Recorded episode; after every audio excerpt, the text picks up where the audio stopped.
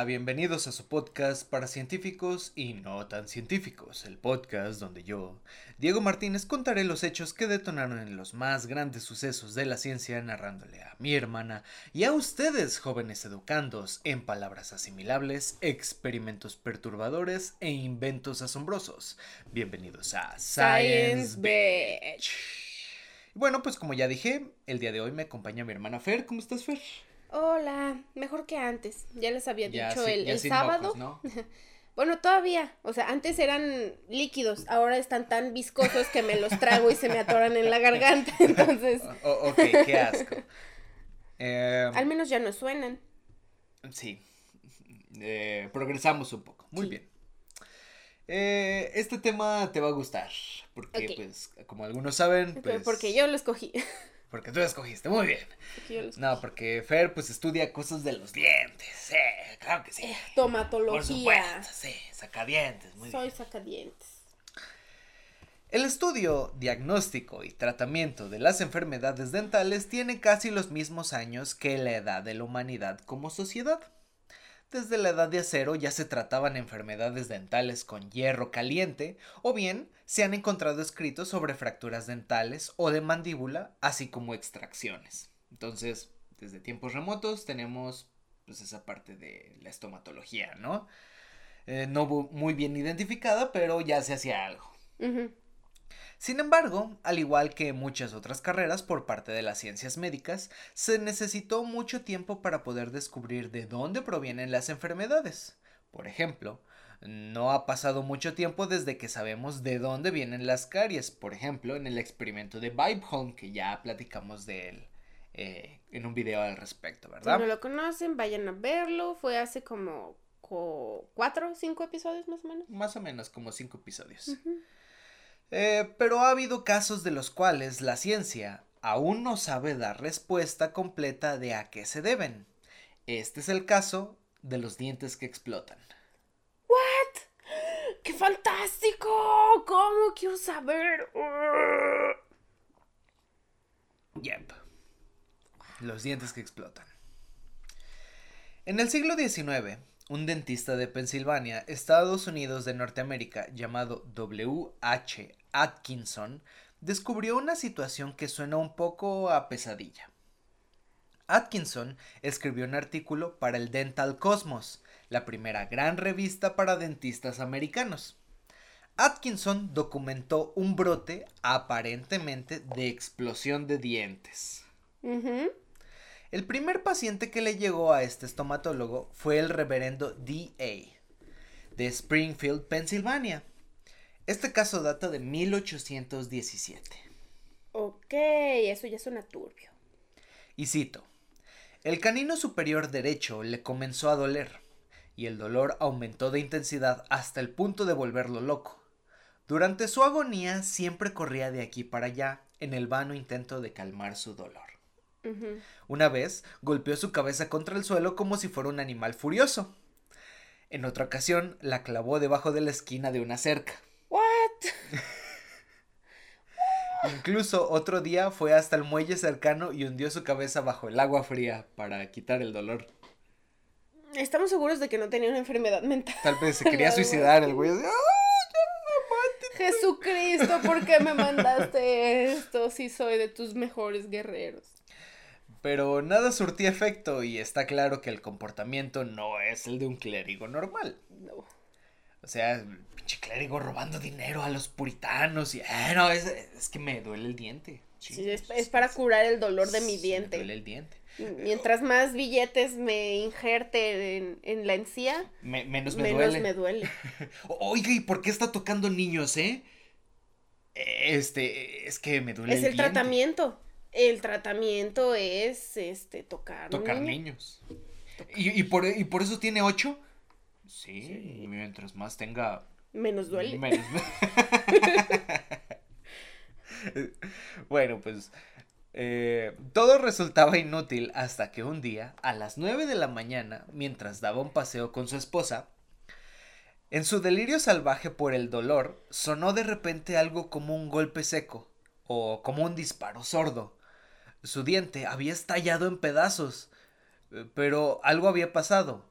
Ya no le dolía el diente. Ahora le dolía toda la pinche. le explotó un ojo. En ese momento volteó a ver a su mujer y le dijo, Isito. El señor me ha curado. Saca un niño. Vamos a celebrarlo.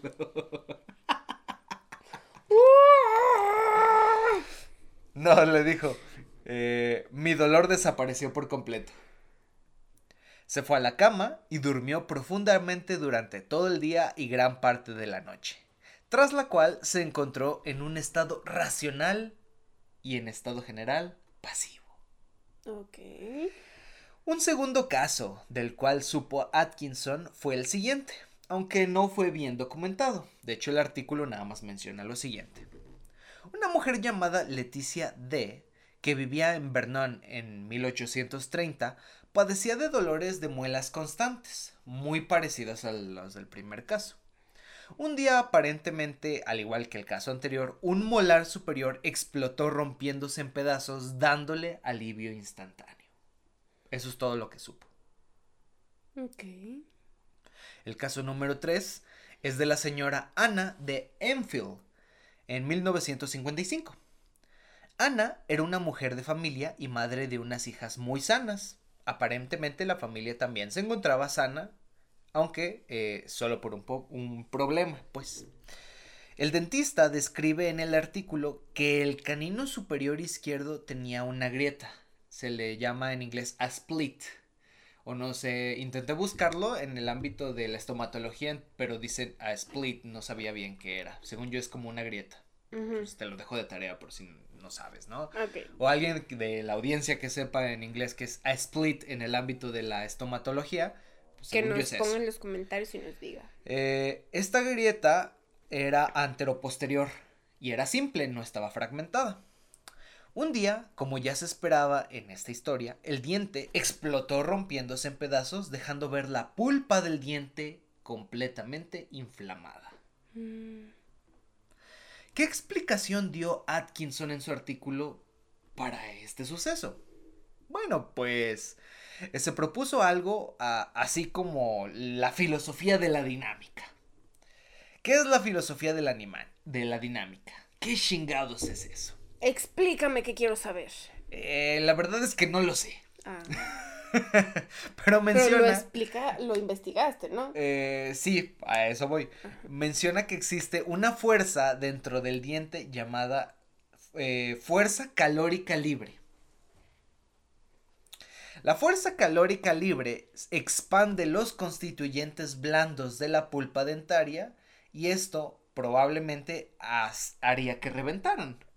Mm. Eh, solo hay un problema con esto. La fuerza calórica eh, libre no existe. Ah. o sea, en ese tiempo se creía. Convincente, sí, sí, suena completamente. Yo lo hubiera pensado porque yo estaba pensando como de cómo puede estallar un diente. probablemente desde el interior, pues lleva, tiene el paquete vasculo nervioso, a lo mejor una inflamación puede hacer que empiece a provocar grietas, que desde la pulpa vaya, no sé, pasando hasta la dentina y llegue hasta el esmalte, haciendo que, pues mientras más se inflame y como ya se hizo una grieta, pues se venza el diente y explota. O sea, vamos a ponernos en contexto. Tal vez las personas que nos escuchan no saben cómo se constituye un diente. Así que explícanos, por favor, de adentro hacia afuera, cómo va el diente, ¿no? Para poder entender un poquito más de qué pedo con esta explosión. Ok. Entonces, el diente está constituido por esmalte, dentina y este, la, pulpa dental. Entonces, lo, que está más central en el diente es la pulpa dental que contiene pues el, paquete, paquete vásculo nervioso, que es nervio este, y vasos sanguíneos, según yo. Nervio y vasos sanguíneos. Luego, este, esa pulpa está cubierta por dentina. Y luego de la dentina está el esmalte, que pues es lo que nosotros vemos cuando sonreímos, ¿no? Básicamente, ¿no? Es como que lo más, lo más general. Entonces, a lo que me estoy refiriendo es que a lo mejor, este, se empieza a inflamar el paquete vasculonervioso mm, por X o por Y razón y empiece a provocar una presión en, en, en, el, en la dentina que empiece a fracturarla de adentro hacia afuera hasta llegar al esmalte. De hecho, más o menos es lo que se puede llegar a describir en el, en el dichoso Oye, ¿por qué me golpeas? Le voy a decir a toda la comunidad que me estás Ay, sí, ahora sí dejas el momento en el que yo te yo abuso físicamente de ti, ¿no? Cuando tú cortas las veces que me golpeas a mí. Aquí hay un corte.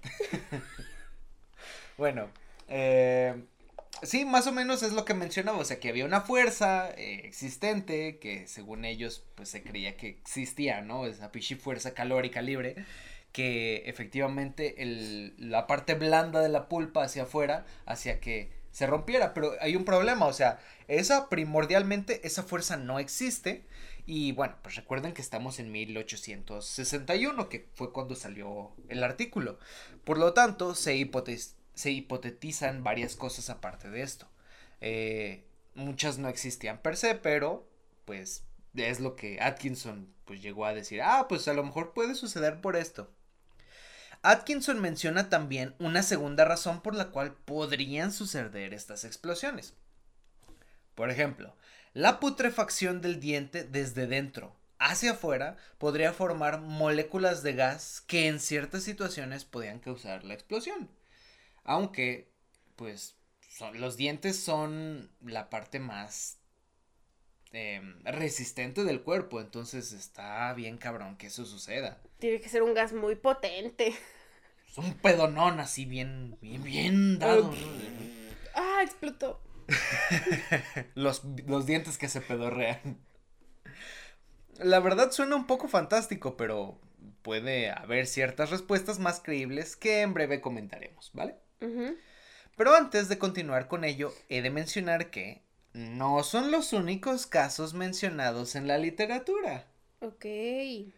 En 1965, 100 años después del primer artículo del médico estomatólogo, estomatólogo perdón, Atkinson, eh, en el British Dental Journal o revista dental británica, publicó cuatro casos más de dientes que explotan.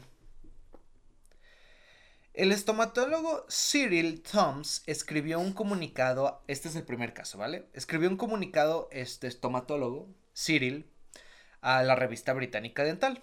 El comunicado tenía la siguiente historia. Los dientes de dos pacientes femeninas, niñas en realidad de 5 y 7 años de edad, se les cayeron como dientes normales. Eh, con, toda normalidad, los dientes fueron dispuestos en una pequeña caja para joyas de tortuga de carey. Eh, estas mm, estos alajeros, pues, eh, eran muy comunes en 1800 y tantos. No sé por qué, pero bueno, si los buscan, si los googlean, eh, pues así aparecen.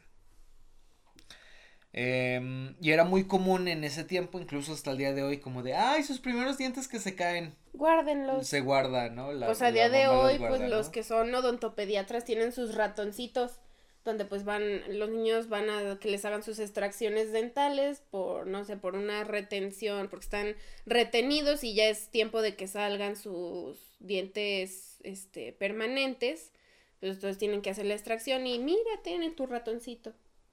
Y sí, se lo dan, ¿no? Bueno, pues eh, a las niñas se le cayeron estos dientes, se quedaron guardados en esta caja de joyas, arriba de la chimenea de la casa. Después de un tiempo los dientes explotaron de la nada, desperdigando piezas por toda la sala. ¿Qué pedo? Al parecer, la familia llamó a Cyril, que buscó los dientes por toda la habitación. Luego examinó las piezas y se dio cuenta que no tenían nada importante a destacar, eran dientes aparentemente normales. Sin embargo, Tom sí destaca en su carta que no encontró todos los pedazos.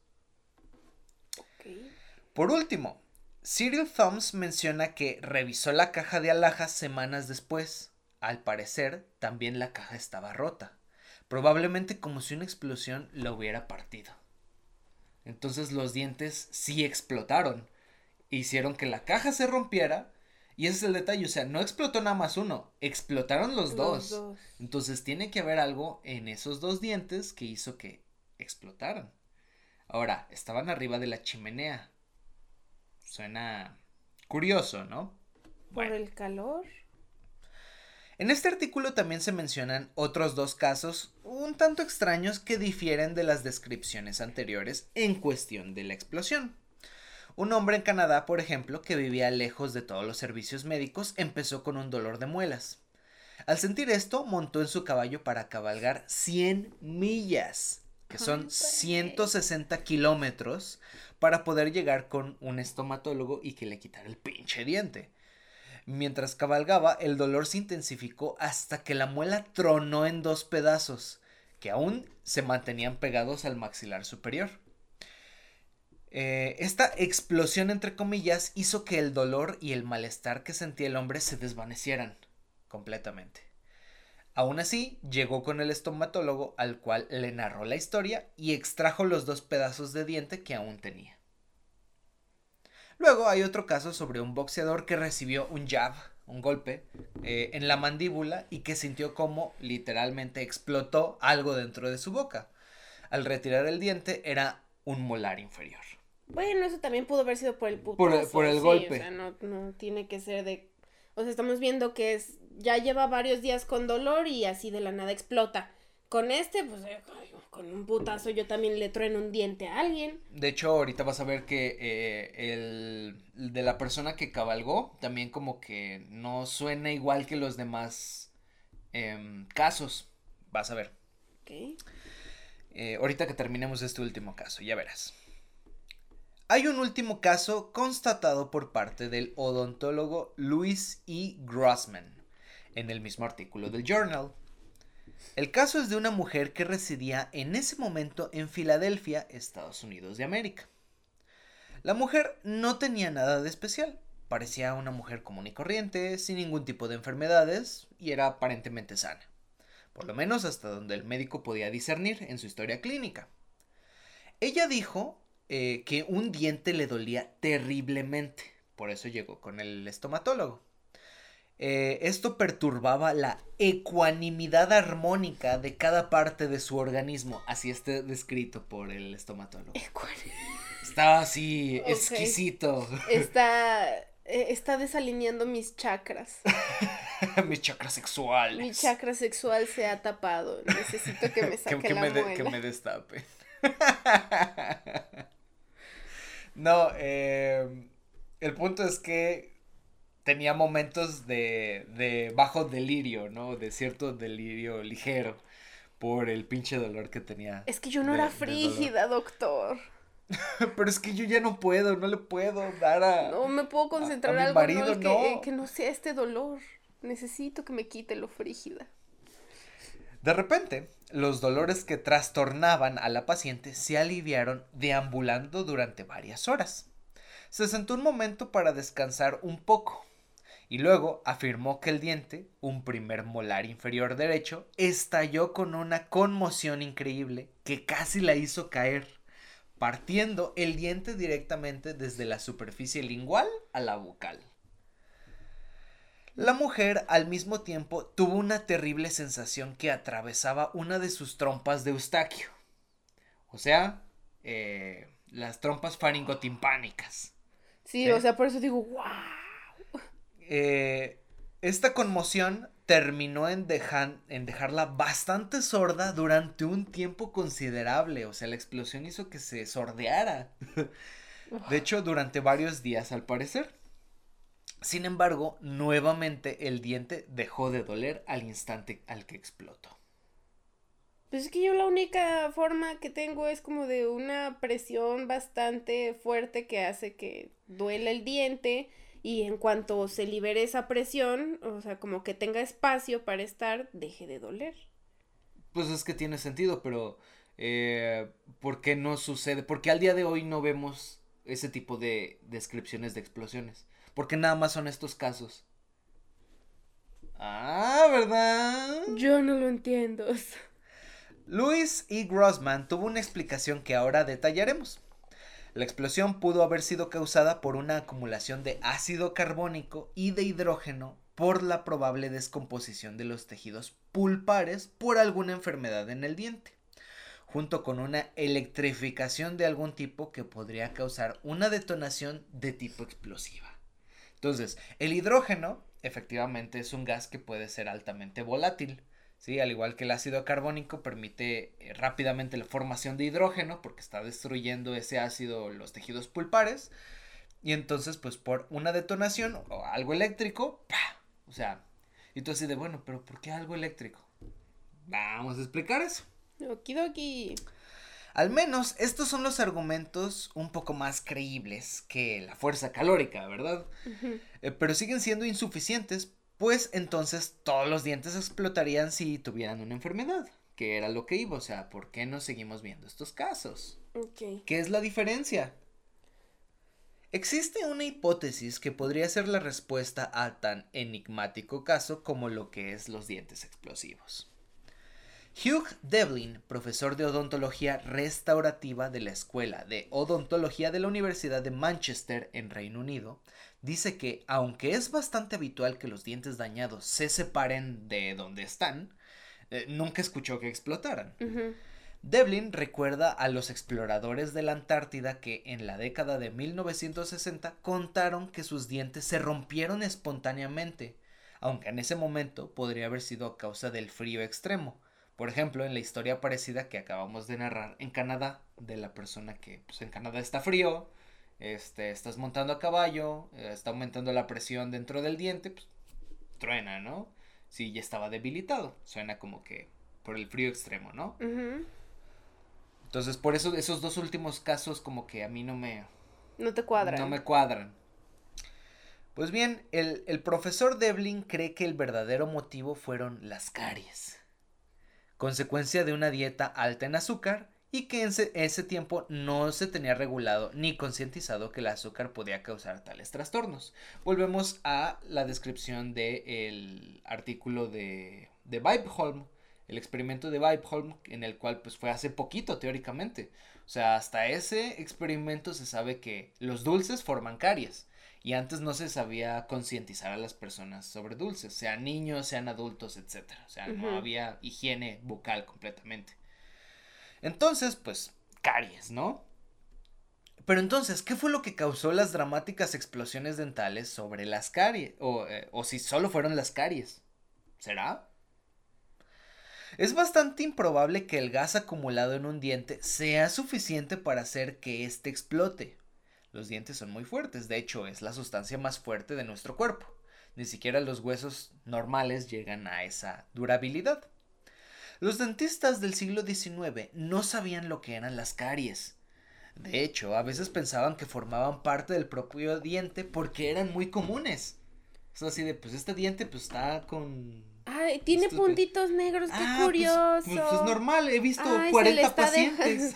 Ay, se le está cayendo el diente. Ay, huele bien culero, es como normal. como que ya terminó, como de, ah, como que ya terminó la vida del diente, ¿no? Como de, ay, el proceso natural de la vida del diente. Ay, pues bueno, eh, eran muy comunes y por eso mismo, pero seguían doliendo, o sea, hay caries que están tan profundas que duelen. La respuesta podría estar vinculada a los químicos que se utilizaban para fabricar los empastes, porque en ese tiempo no había amalgamas, había empastes. al, día, al, día, de hoy hay otro tipo de empastes más, mm, no sé cómo les llaman. Las resinas. Resinas, sí, son resinas, pero bueno, en ese tiempo son, ya verás, empastes. Eh, antes de la llegada de la amalgama de mercurio, que es básicamente eh, utilizado como sellador de dientes y que de hecho muchísimas veces podemos seguir viendo amalgamas de, mercurio al día de hoy porque son súper baratas. Son más baratas. Eh, en la década de 1830 se utilizaba una amplia variedad de metales para rellenar las cavidades dentales que producían dolor.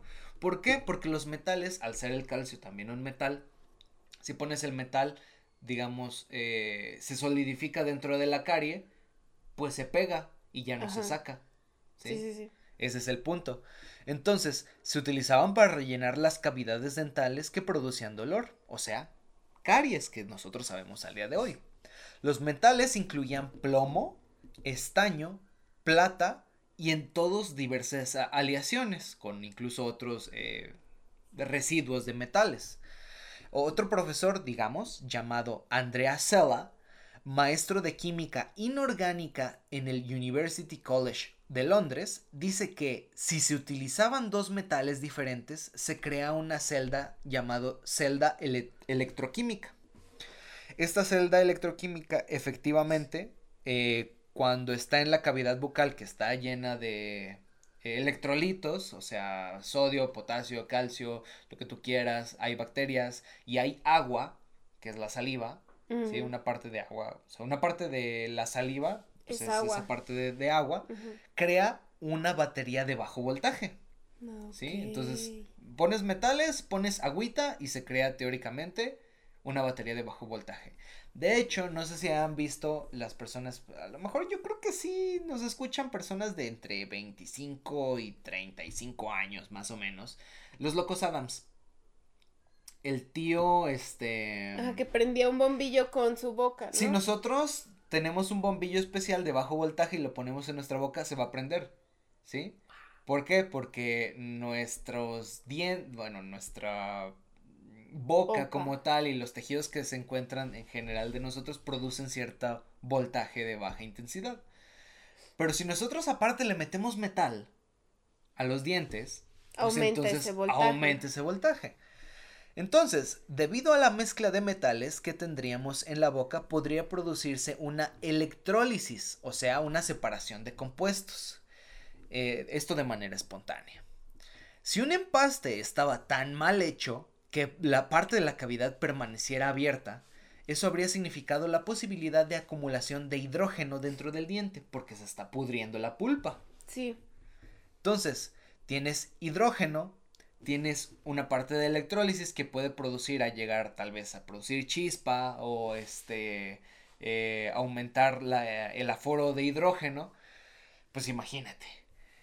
Hay algo llamado también corrosión galvánica, que de hecho al día de hoy este, se sigue viendo. Es cuando dos metales distintos están unidos en un medio acuoso y son metales pues completamente, digamos, eh, metal 1, metal 2, hierro con estaño, por así decirlo, eh, hierro con mercurio, los dos están en contacto y hay saliva entre ellos, se produce algo que es la corrosión galvánica. Con el tiempo pueden cambiar sus componentes debilitando aún más el diente y haciéndolo más frágil, aunque no tenga eh, caries.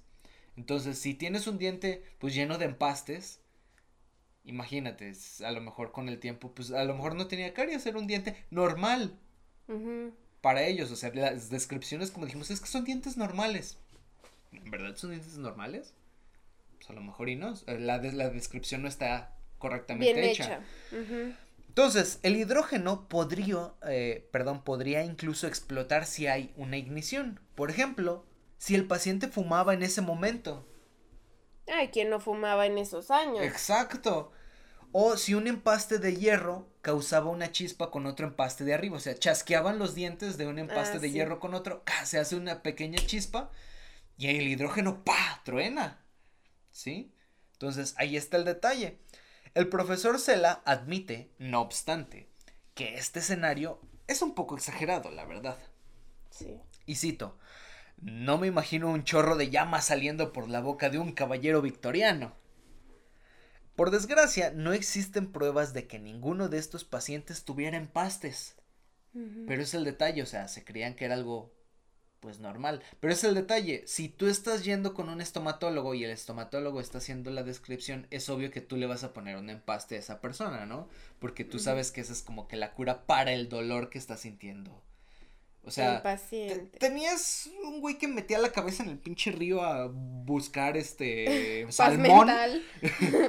y, o sea, ¿tú crees que no había pensado antes en ponerse empastes? Pues claro que sí. Y era un clérigo, los clérigos en ese tiempo tenían dinero. Pero a lo mejor no sabía. O no había buena gente que supiera como de, pues señor, no puedo hacer nada por usted. Más que el empaste. O sea, ¿por qué le explotó el diente? Yo creo que todos esos dientes que explotaron, pues les dolían realmente porque estaban en malas condiciones. O sea, tenían caries, les pusieron empastes como de, ah, pues se ve bonito, ya está bien. Y pues es que en ese tiempo, pues caries y la chingada. No, aparte, pues decía como de, ah, pues sí, este, ya me pusieron el empaste, regreso a mi vida normal. Y pues Siguiendo comiendo no se cuidan, comen azúcares, shalá, shalá, pues obviamente van a seguir saliendo las eh, las caries. Aparte, los empastes tienen tiempo de vida. Entonces, se te pueden ir, ¿cómo se llama? Em, ¿Qué? Te los tragas, te explotan. No, o sea, que como tienen tiempo, como tienen de, como tienen tiempo de vida, pues se puede ir filtrando, pues. Y si ah. ya los tienes durante mucho tiempo y no vas a decir como güey, o sea, ya tengo mucho tiempo con estos, creo que se me está empezando a filtrar, porque ya me está doliendo otra vez, pues empieza a filtrar las bacterias y no se lavan los dientes, pues entonces... Se pudre por dentro. Se pudre por dentro. Está el hidrógeno y gases, ¿no? se empiezan a hacer caries dentro del diente. Sad.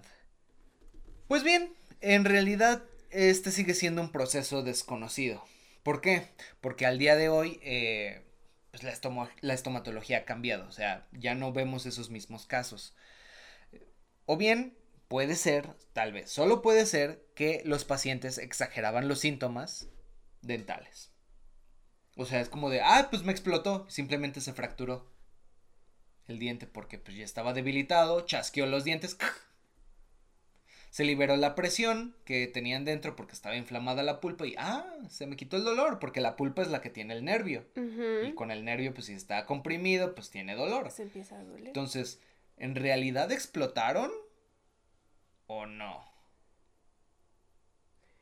El único caso pues que realmente tampoco hay fotos, no hay pruebas ah, de que está partido en muchos pedazos. El único caso que dices así de mm, está raro es el de las niñas que los dientes se le cayeron.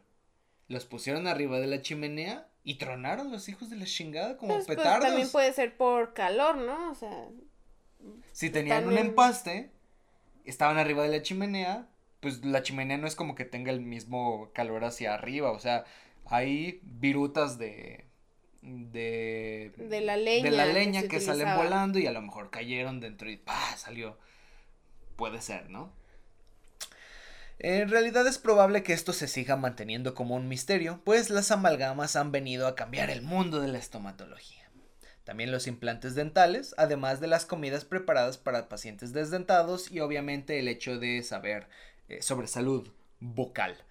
Así que realmente no creo que volvamos a ver dientes que explotan. ¿No sí? Hagamos otro experimento. Y así termina este pequeño episodio de El misterio de los dientes que explotan. Wow, o sea, imagínate si no este hubiéramos avanzado tanto en los conocimientos estomatológicos, yo creo que a día de hoy también veríamos cosas más interesantes, o sea, igual de interesantes que, que te Otros trastornos, ¿no? Es como empastes por el trasero y de la nada, pues te explotaba y tú sé de qué pedo. Y pues ya hay amalgama para el trasero. ¿Qué tiene que ver el trasero con la estomatología? Las amalgamas. Ah, pero ¿por qué quieres una amalgama en el culo? ¿Por qué no? Pues eh, si se está rompiendo. ya no vas a poder cagar. Si se está rompiendo. Te van a sellar el ano. o sea. un, un, un, sellador anal. pues no. Para eso están los plugs. Usted, persona bonita, este, vea ese episodio de los plugs anales. Lo tenemos también como método de. ¿De qué era? Este, para aliviar las hemorroides. Un, remedio. Remedio casero. Remedio casero. Pues bueno, aquí terminamos este episodio. Un episodio cortito para esta semana. Eh, ya saben que todos los martes subimos episodios de ciencia, ciencia interesante, eh, ciencia interesante, ciencia mm, este, bonita, preciosa y todo para ustedes. Si ustedes tienen algún tema que quisieran que nosotros abordáramos, bueno, están los comentarios ahí, ya saben. Y muchísimas gracias a las personas que se están empezando a unir a nuestra canal, a suscribirse, sigan invitando gente. Muchas gracias. Son nuevos científicos. Eh, también pueden seguirnos en nuestras redes sociales, en Instagram como science-beach.p y también en Twitter como science-beach-p, además de mi Twitter personal como Dr. Diego Mardi. Además pueden seguirnos en nuestra página de Facebook, ahí les subimos cosas de ciencia todos los días. Además, pueden ustedes entrar a nuestro grupo especial de científicos. Todo se lo dejamos en la caja de descripción. Ahí van a encontrar muchas cositas bonitas, memes, este, cosas de ciencia, publicaciones, métodos de madre. Pues bien, muchísimas gracias por escucharnos, muchísimas gracias por vernos y nos vemos al siguiente martes de Ciencia. Bye. Bye.